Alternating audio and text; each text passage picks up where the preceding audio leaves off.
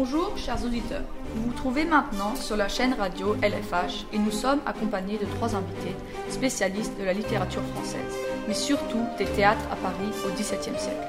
Nos spécialistes sont Paul Gauthier, Bernard Gagnon et Robert Dupont. Voulez-vous vous présenter? Bonjour, je m'appelle Paul Gauthier, j'ai étudié l'histoire de la comédie à Paris et à présent j'enseigne l'histoire de l'art à l'Université de Bruxelles. Bonjour, moi c'est Bernard Gagnon et j'ai étudié la littérature française pendant plusieurs années. Et vous, monsieur Dupont?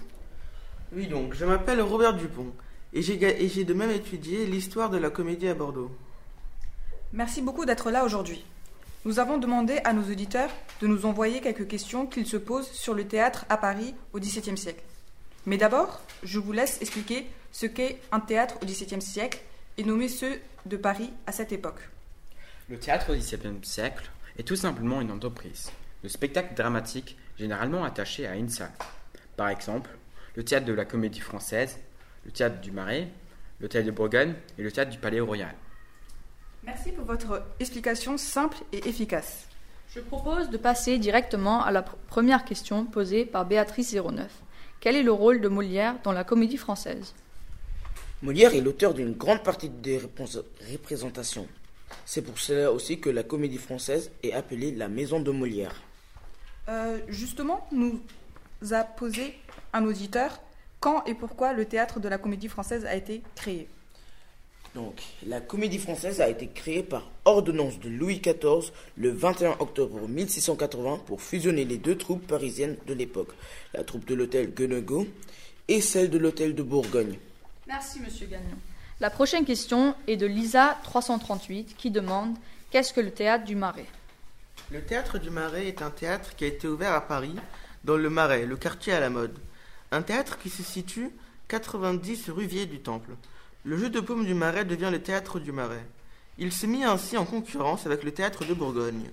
En province, en ce même tout début de siècle, les comédiens allaient de ville en ville, jouer sur des scènes improvisées ou dans certains jeux de paume. Les troupes ambulantes les plus célèbres furent celles de Floridor, rentrée en 1638 au théâtre du Marais, et celle de Molière. Ok, donc euh, si j'ai bien compris, le théâtre du Marais était en grande concurrence avec le théâtre de Bourgogne. Oui, tout à fait. Le théâtre du Marais fut longtemps le rival de l'hôtel de Bourgogne, qui est l'un des plus anciens théâtres réguliers que connut Paris. Merci. La prochaine question est de Martin 345.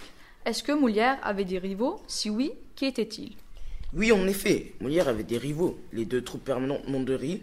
Donc, Mondery, c'est, c'était un acteur français qui décide de monter son propre théâtre à Paris. Alors, le théâtre du Marais et le théâtre du Petit Bourbon. Le théâtre du Petit Bourbon, c'est un ancien hôtel parisien construit au XVIIe siècle face au palais de Louvre, à l'emplacement de l'actuelle place du Louvre. Je vous remercie. Une question nous vient de Sam35. L'hôtel de Bourgogne avait-il des troupes connues? Tout à fait. Le théâtre de Bourgogne avait deux troupes connues. La troupe de Le Monsieur de 1624 et la troupe de comédie La italienne de 1660. Le théâtre de Bourgogne est un théâtre de 1548 qui est situé en Paris rue Étienne, qui louait sa salle à des troupes. Une troupe et un groupe d'acteurs qui louent des salles de théâtre pour présenter, présenter leurs pièces.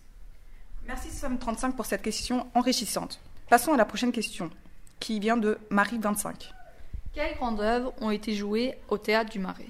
On jouait au théâtre du Marais des tragédies, des pièces dramatiques et des comédies, des farces jouées par Joute de Lait, des pièces et des pièces furent présentées au Marais parmi les plus grandes œuvres de, Mo- de Pierre Corneille. Par exemple, le Cid. On peut croire que Corneille donna au Marais ses premières pièces. Nous avons encore une question qui vient de Jacob Ixo. Il demande est- quelle était l'influence de Molière au théâtre du Palais Royal? Très bonne question. Grâce à Molière et sa troupe, le théâtre du Palais Royal s'est fait connaître à toutes ses pièces. Puis, après, il y a eu plus d'écrivains qui sont venus. Malheureusement, nous arrivons à la fin de notre émission. Nous vous remercions, chers éditeurs, auditeurs, pardon, de nous avoir écoutés et nous remercions également nos spécialistes qui ont eu la gentillesse de nous assister. Nous espérons que vous avez appris des choses sur les théâtres de Paris au XVIIe siècle. À la prochaine.